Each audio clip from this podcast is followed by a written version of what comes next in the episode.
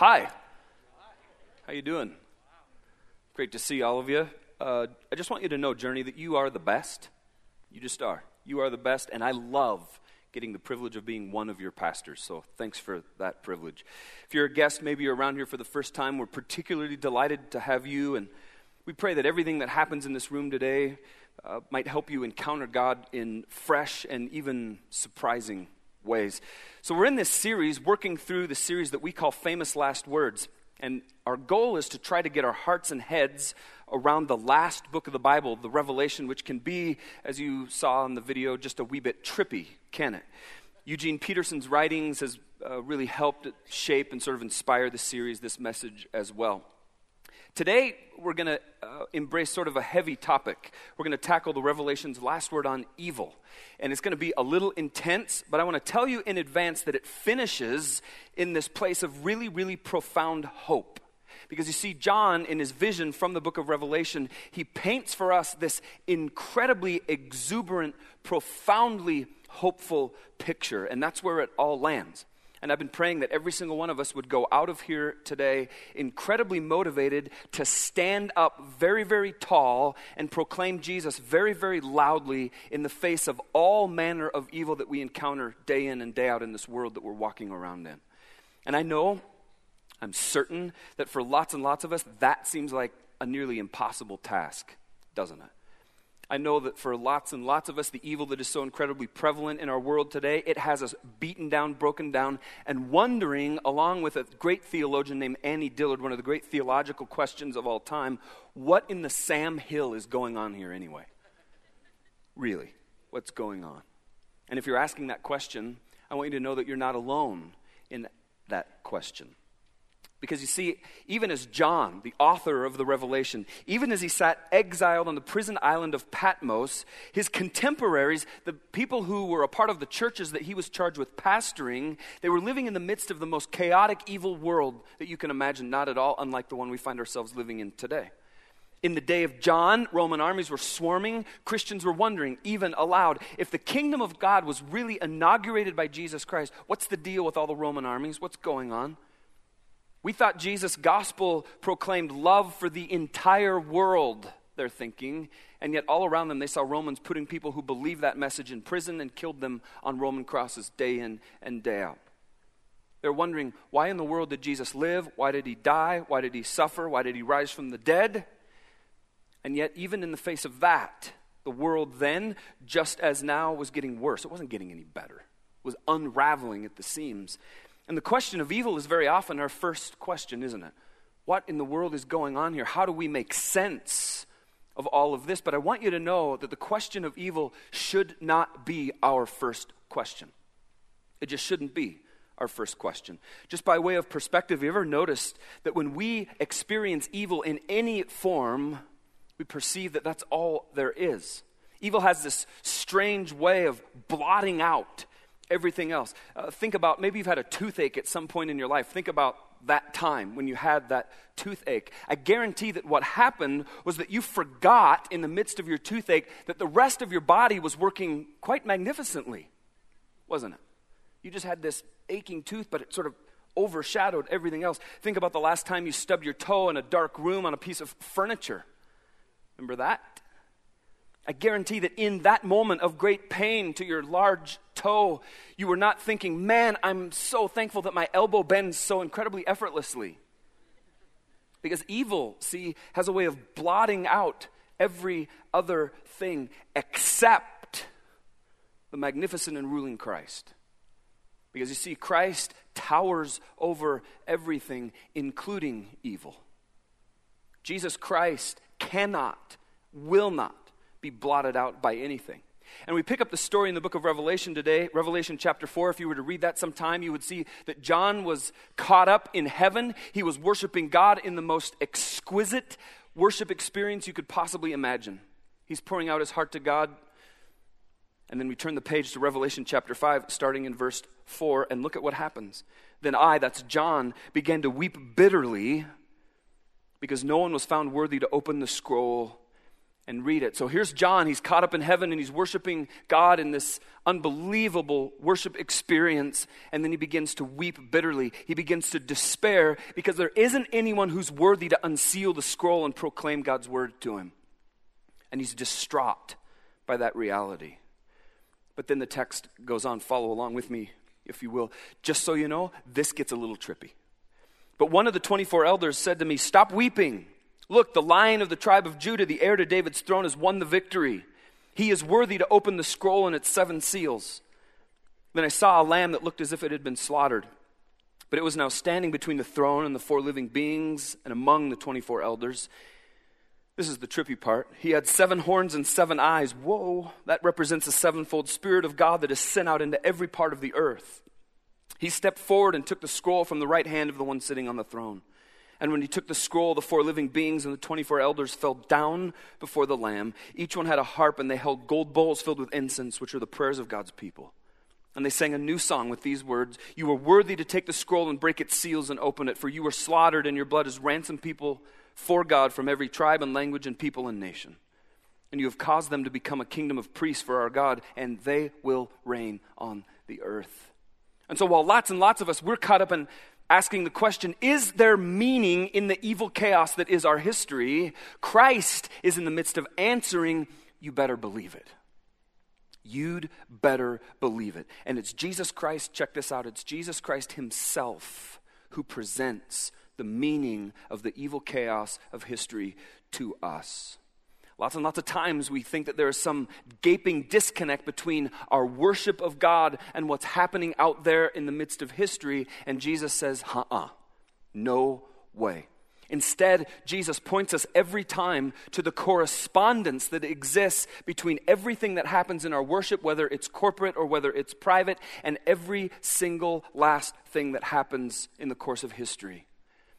And so you see what that means is while the world is tumbling out this really massive mess, and that's what we would call it, wouldn't we? This massive mess, wars and famines and murders and accidents, right alongside and in the midst of sunrises and sunsets and still waters and lilies of the field and green pastures, we, the people of God, we're convinced that in and through prayer and praise, listening and believing, that there is meaning. There's actually meaning in all of the apparent chaos.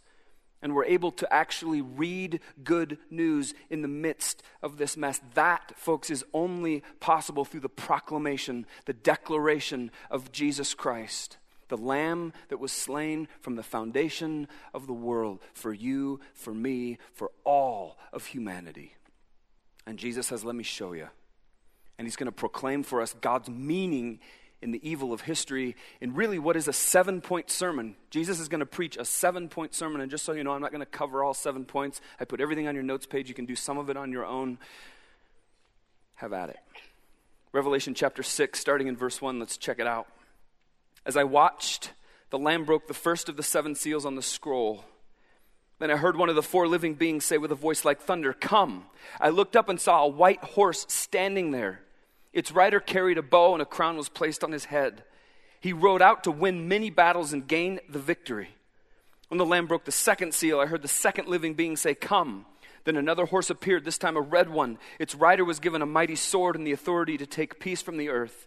And there was war and slaughter everywhere. When the Lamb broke the third seal, I heard the third living being say, Come. I looked up and saw a black horse, and its rider was holding a pair of scales in his hand, the kind that you weigh something on. And I heard a voice from among the four living beings say, A loaf of wheat bread or three loaves of barley will cost a day's pay. And don't waste the olive oil and wine. And the Lamb broke the fourth seal. I heard the fourth living being say, Come. I looked up and saw a horse whose color was pale green. Ever seen one of those? Whoa. Its rider was named Death, his companion was the grave. And these two were given authority over one fourth of the earth to kill with the sword and famine and disease and wild animals. When the Lamb broke the fifth seal, I saw under the altar the souls of all who had been martyred for the word of God and for being faithful in their testimony. They shouted to the Lord and said, O sovereign Lord, holy and true, how long before you judge the people who belong to this world and avenge our blood for what they have done to us? Then a white robe was given to each of them. And they were told to rest a little longer until the full number of their brothers and sisters, their fellow servants of Jesus who were to be martyred, had joined them. I watched as the Lamb broke the sixth seal. And there was a great earthquake. The sun became as dark as black cloth, and the moon became as red as blood. Then the stars of the sky fell to the earth like green figs falling from a tree shaken by a strong wind. The sky was rolled up like a scroll. And all, check this out, all of the mountains and islands were moved from their places. Then everyone, the kings of the earth, the rulers, the generals, the wealthy, the powerful, and every slave and free person, all hid themselves in the caves and among the rocks of the mountains. And they cried to the mountains and the rocks, Fall on us, hide us from the face of the one who sits on the throne and from the wrath of the Lamb. For the great day of their wrath has come. Who is able to survive? And so, seal by seal, another aspect of God's meaning is presented so that one by one by one, all of the evil of history is ordered and arranged so that we can understand, so that we can get the good news. Those first four unsealings, they reveal for us four horses. Why in the world? Horses? Because the horse is a battle animal, isn't it? And we really, at the core of ourselves, we know that the whole of human history is a history of warfare, isn't it? The life of faith in Jesus Christ is especially about warfare, isn't it? History at its very base level is just a long sequence of battles, good and evil, pitched in conflict. And whether guns are blazing or not, as a follower of Jesus Christ, you are in conflict. To be human is to be at war. And there's some questions that followers of Jesus Christ have to wrestle through, and they go something like this Follow me here. Is God's love and redemption active in the world in which we're living right now? A world where it seems like everything is a mess. What in the Sam Hill is going on here? Or is God's love and redemption active? Or do we have to develop some sort of other plane of consciousness to participate in them? And then we sort of have to pop from that plane of consciousness back down to the ordinary things of this life and then make do with all that the very best we know how to do. Is God's love and redemption somewhere ahead and it'll be accomplished somewhere out there in the future? While for now we just sort of have to put up with things just the way they are, use whatever survival techniques we're able to pick up along the way to keep our faith alive, burning brightly until then. Is God's love and redemption, is it working right now? Are war and famine and sickness, are they the supreme realities of this life? Or is it peace and bounty and health that are central to this life. Which is it? What is it? And we all, we have to wrestle through those questions. And I want to show you in just a few minutes, Jesus actually answers those questions for us. And it's quite potent. Christ preaches, and as he preaches, we learn that the first element in the war that is history, you know who it is? It's Him.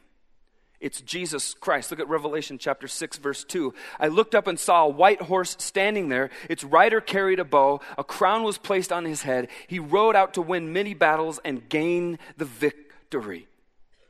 That is our Jesus. Now, some people will disagree with me and say that is not Jesus. That, in my view, is our Jesus. And he is in history, and he is ruling, and he is conquering. And the only chance that we ever have of making sense of the evil that is human history is to begin first and foremost with Christ. We talked about it in the very first message in this whole series. Christ is the first word. He isn't just an afterthought that God sort of brought in as a last ditch rescue operation after sin wreaked all of its havoc. No. Jesus is first. And Jesus conquers. He has always conquered quite fiercely, even. And this world is at war. And our Jesus, our Savior, our Redeemer, our friend, He is first onto the battlefield every single time. First onto the battlefield.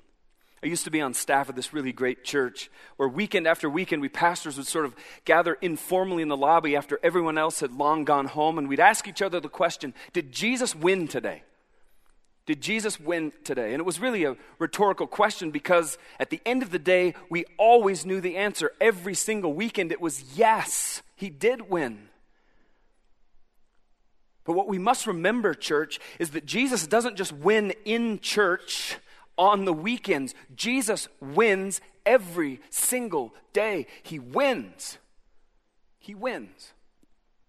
Now, you pick up a copy of the Bozeman Daily Chronicle or any other newspaper for that matter, and you will not read about how big Christ's wins are, will you? You don't find them there. Now, I guarantee you we'll find out how big the 49ers wins are when you pick up the newspaper, any newspaper, especially today as they play the Detroit Lions. Jeez. All of a sudden, Detroit's winning. Like they've been losing since the beginning of time, and now the Lions fans are coming out like, Lions! No. Fair weather fans. Go Niners. I'm sorry. That's, you get back on task. You pick up the paper and you don't read about how big Christ's wins are, will you? You just won't. Try this on for size. Will you think about the last seven days of your life? Just sort of play back the video screen of your mind and think about the host of bad, even evil stuff that you ran into personally. Think about that.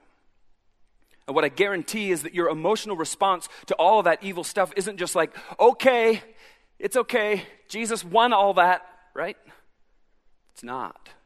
We have quite the opposite emotional response, don't we? But what I want you to know and what you must always remember is that what we see with our eyes, what we feel in our guts, do not tell us the entire truth, do they? Because the truth is that Christ rules, Christ conquers, Christ wins every single time. And it's fascinating to me that in the Revelation we see Jesus a couple of different times riding on these white horses waging war. And when we read the Gospels, we don't ever see Jesus on white horses waging war, do we? What do we see instead in the Gospels? We see Jesus riding rather pathetic little what? Donkeys. Hardly a battle animal. We see Jesus as the slain Lamb of God in the Gospels. That's hardly a victorious image, is it? And then you run all that forward, and we see at the end of Christ's life, we see him mocked and brutalized, nailed to a Roman cross where he was killed. Hardly a conquering end, is it? And it should cause us to ask, like, what's up with that? Why the white horse all of a sudden? And what we must come to grips with is that the white horse is not just some signal that Jesus is giving up on donkeys and lambs and crosses and he's now suddenly taking up horses and spears and scepters. Instead, this image of Jesus on a white horse is the validation, it is the very proof that the means that Christ chose to accomplish his will, to accomplish his salvation, the donkeys and the lambs and the crosses, are in fact, despite appearances, victorious. Jesus on the white horse waging war, it's not like a change of strategy. Rather, it's proof positive that he wins. He wins. And Jesus' sermon rolls on. And we see that he gathers up everything that opposes him. Seals 2, 3, and 4 are broken, starting in verse 3 of Revelation 6. When the Lamb broke the second seal, I heard the second living being say, Come. Then another horse appeared, a red one. Its rider was given a mighty sword, the authority to take peace from the earth and there was war and slaughter everywhere. When the Lamb broke the third seal, I heard the third living being say, Come. I looked up and saw a black horse, and its rider was holding a pair of scales in his hand. And I heard a voice from among the four living beings say, A loaf of wheat bread or three loaves of barley will cost a day's pay. Don't waste the olive oil and wine. When the Lamb broke the fourth seal, I heard the fourth living being say, Come. And I looked up and I saw a horse whose color was pale green its rider was named Death, and his companion was the grave. These two were given authority over one fourth of the earth to kill with the sword and famine and disease and wild animals. That is a picture, folks, of our world and the intrinsic evil that is contained within it. And evil is seen through the lens of these three horsemen one of war, that's the red horse, one of famine, that's the black horse, one of sickness unto death, the pale green horse. And you can think about those horses like this war is social evil, isn't it? Famine is ecological evil, isn't it? And sickness is biological evil, isn't it? War attacks the goodness of the community. Famine violates and ravages God's provision. Sickness destroys and wastes the bodies that God gave us. And when we look, we see those three common evils around us every single day, don't we? But even as we see them, I want you to know that they're in disguise. They're in disguise, and they're disguised in such a way that we very often see them just as being normal. Often we even see what's evil, we see it as being good. For example, we dress war up and masquerade it as patriotism a bunch of the time, don't we? We call war just a struggle for freedom, don't we? Famine, you know what we call that? We disguise famine as a quote higher standard of living. We just have a higher standard of living than them, and if they just work harder, well, the... sickness we disguise with technology. And little by little, the evil introduces conflict, greed, deceit, both socially and personally. And that evil begins to unwind the creation, subvert the creation, especially in the design, the redemptive design of the creation. And these evils, we just call them, quote, normal, but they sneak up on us. We're like the frog in the kettle, right? You put a frog in a kettle of cool water and you turn the stove on underneath it just on very, very, very low. And the frog is just happy as a clam in there. And then the water gets warmer and warmer and warmer and warmer and warmer. And the next thing you know, you're eating frog legs. Gross. But the evils, they sneak up on us like the frog in the kettle, presenting really what is a benign appearance, and we subtly accept them just as being normative when that's not even close to the truth. Let's pick on war. We dress war up in the guise of competition, don't we? We teach our kids not to get what they want through cooperation. We teach them to get what they want through competition. James 4 1 and 2. What's causing the quarrels and fights among you? Don't they come from the evil desires at war within you? You want what you don't have, so you scheme and kill to get it. You're jealous of what others have, but you can't get it, so you fight and wage war to take it away from them. And every so often, the overabundance of those attitudes that James describes in the pages of Scripture, they achieve a critical mass, and what happens? The world goes to war. And I don't care how you dress war up, glamorizing it as patriotic, rationalizing it as just war is the red horse, war is bloody, war is cruel, evil, war is horrid. And I want you to know this war is opposed by Christ. War is opposed by Christ. Jesus does not sit on the red horse and in the sin stained world where people refuse God's lordship, where they reject Christ's salvation again and again and again, war becomes the road to mastery and glory in the eyes of humanity. But Christ battles against war. And in the end, the white horse conquers the red horse. Now, I can't take the time today to treat the other two horses like I would like to, so I just have to do a drive by of them. But suffice it to say, just get this, please. If I treated them the way I'd like to treat them, we would all together, we would be stunned by how disruptive Christ's ways are compared to what we've become accustomed to as just being normal. If we unpack them, we would sort of be in shock that we've taken some things and called them normal when Jesus says this it's not even close to normal. I know some of the things I just said about war is disruptive to some of you, maybe even a whole bunch of you. But also know that that's not my view, that's Christ's view. And, church, Jesus Christ never calls us just to live out what's normal. Being a follower of Jesus Christ, being a disciple of Christ, means what? It means we swim against the prevailing, culturally accepted, normal societal currents because that's who Jesus Christ is. That's what he does. That's what he calls us, his followers, to do you know that being a Christian is actually quite countercultural, at least it should be, in its true expression. And so we see, just like the red horse of war, the black horse of famine, it does its evil. And in the face of the evil of famine, which I'll just summarize by saying this that famine is what we, we have most of what we don't need and almost nothing of what we do need. That's famine. We have most of what we don't need, almost nothing of what we do need. And in the face of that evil, Christ is redeeming because that's who Christ is. And He's restoring the earth and He's restoring its occupants, us, to really a sense of balanced sanity, teaching us to live by grace, not by greed. It's grace in God's economy. And then along comes the pale green horse of sickness, and it rends its evil. And you'd summarize the pale green horse of sickness by saying that sickness is the condition in which our bodies are so weak, they're so run down, they're so impaired that we cannot be effective temples of God's holiness. We can't be used by God to love with His love and bear witness to His saving grace because our bodies, well, they're just a pile. Broken down, worn down, trashed. And in the face of that evil, Christ rends His healing Christ redeems. And just in case you're wondering, it's Christ's healing that has the very last word. And you know what that word is? It's called resurrection. It's called resurrection. And the four horsemen, they're summoned.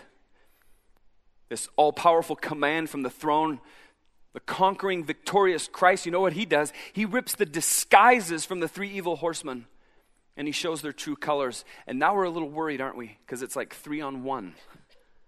Who's going to win that deal?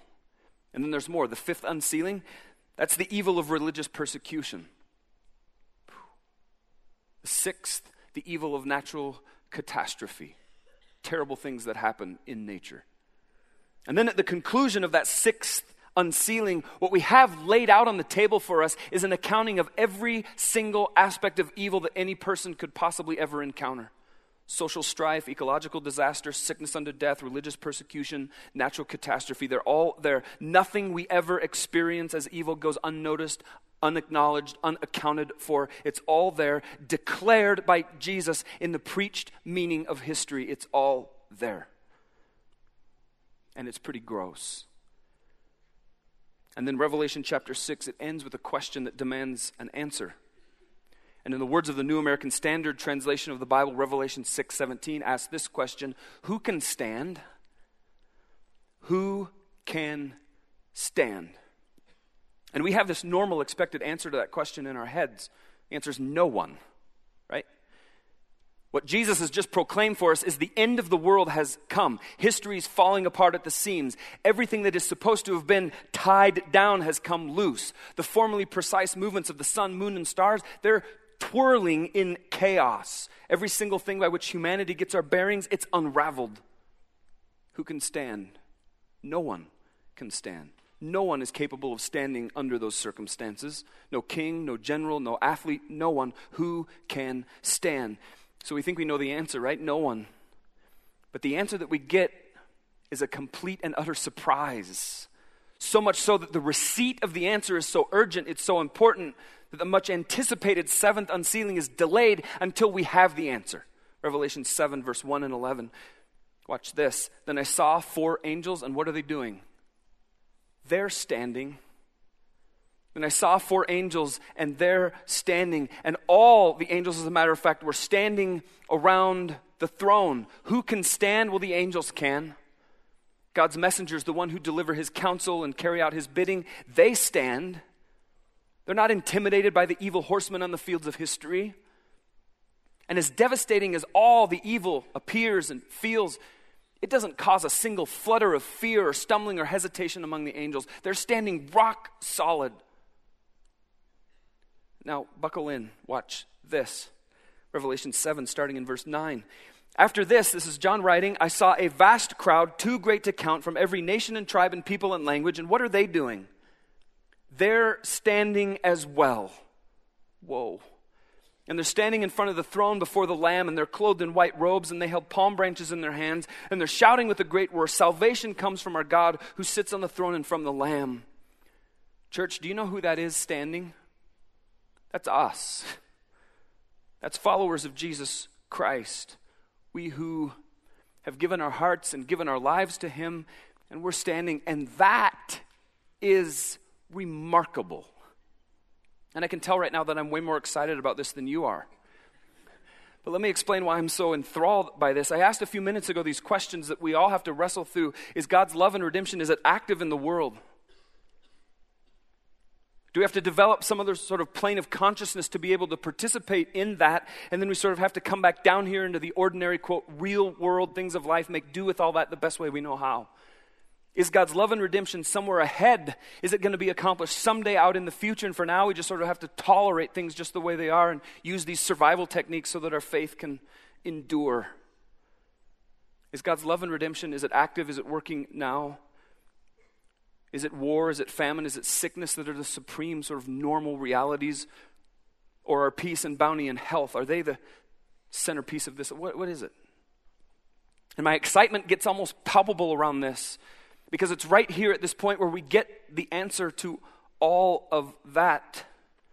And it's this What we've come, folks, to call the quote real world, the world that we're all walking around in right now, the one right out those doors, the one filled with pride and persecution and disease and disaster, what I want you to hear is that that isn't actually the real world.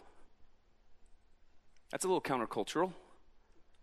That world of power and status and guns and self help is not the real world. It isn't even close to being the real world. And that thing that we call the real world right out those doors, you know what's happening to it? It's doomed and it's dying. And do you know what the last words of that world are? Who can stand? And the world is crumbling. We see it on the pages of the Revelation. It's crumbling. And John shows us this reality that while it is much less visible, it is so much more solid. And, folks, it exists. It exists right now, it exists today, and it is impenetrable by any form of evil. And it, folks, is the life of faith in Jesus Christ. And that, church, is our reality. That's our reality. That is our real world. Which means that in the face of every attendant evil that you can possibly imagine, angels stand, and so do we, the church of Jesus Christ. We stand because our actual reality isn't the sum total of the evil reality we live in the midst of every single day. There is more than just the quote real world that we walk around in, much, much more. And, church, get this God has empowered and God has invited and God has challenged you and me to stand in the face of evil. Why? Because He has a mission for us to be about. He calls us day in and day out to be his hands and his feet and his voice and to actually bring his redemption to everyone and everything. He's asked and called and invited us to stand in the face of every evil we encounter and shout out at the top of our lungs, if need be, to the world around us this isn't all there is. God desperately loves you. He longs for you to love him with every single thing that you are. And he loves you so much that he sent his one and only son, Jesus, to make the way for you to be redeemed back to him, made new and whole the way he intended from the beginning of time. Jesus has asked you and me to stand in the face of evil and be part of adding to the beauty that he is in the process of bringing.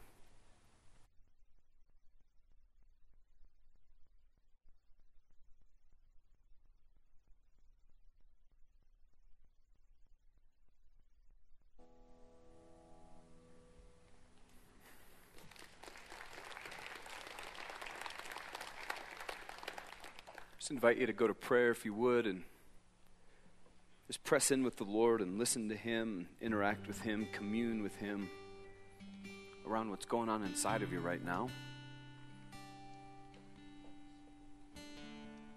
What's He doing in you?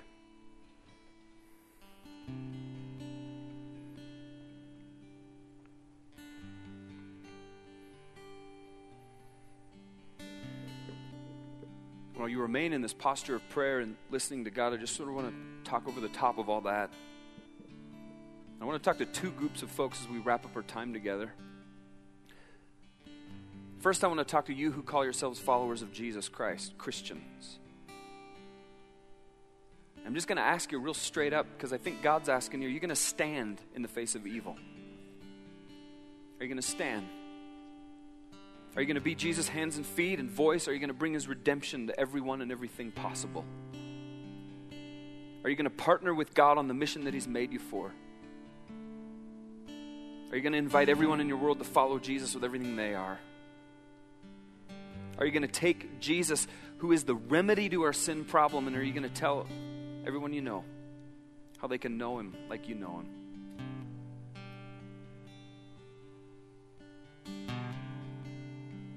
Going to stand?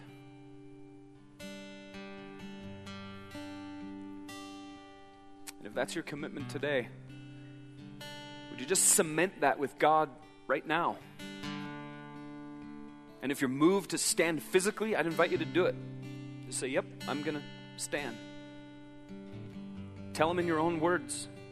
You're going to make his mission your mission.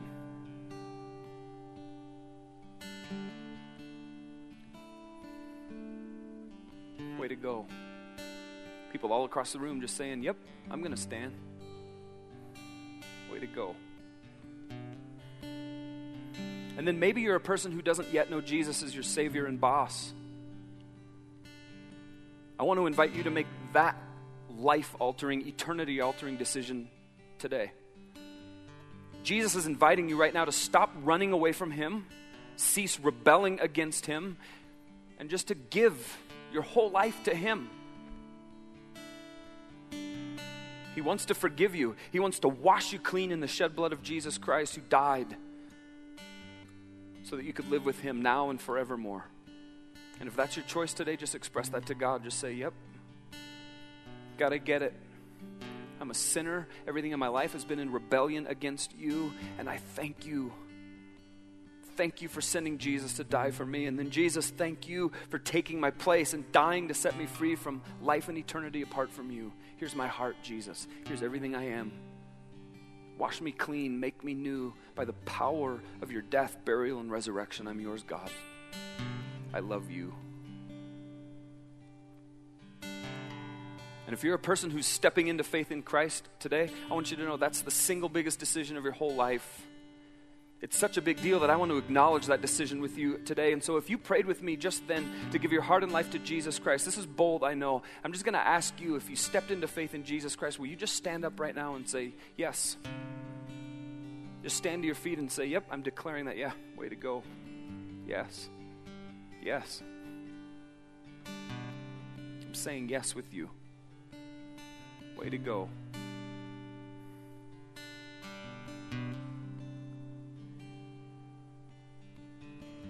Jesus, we know that the world is evil.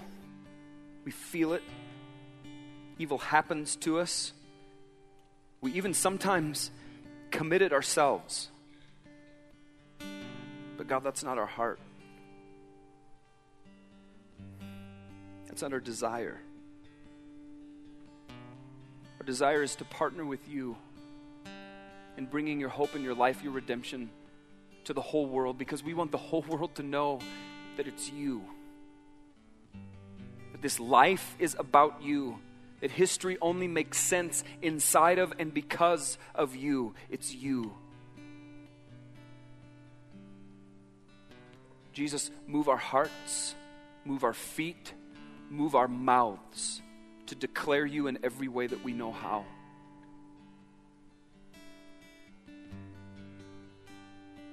The scripture says your heart is that none would perish, that none would spend eternity apart from you. Make that our heart, God. Break our heart at the plight of the lost. Set us about your mission. May your Holy Spirit fuel and energize everything around that for us as we bring your life, as we bring your hope, as we bring you, Jesus.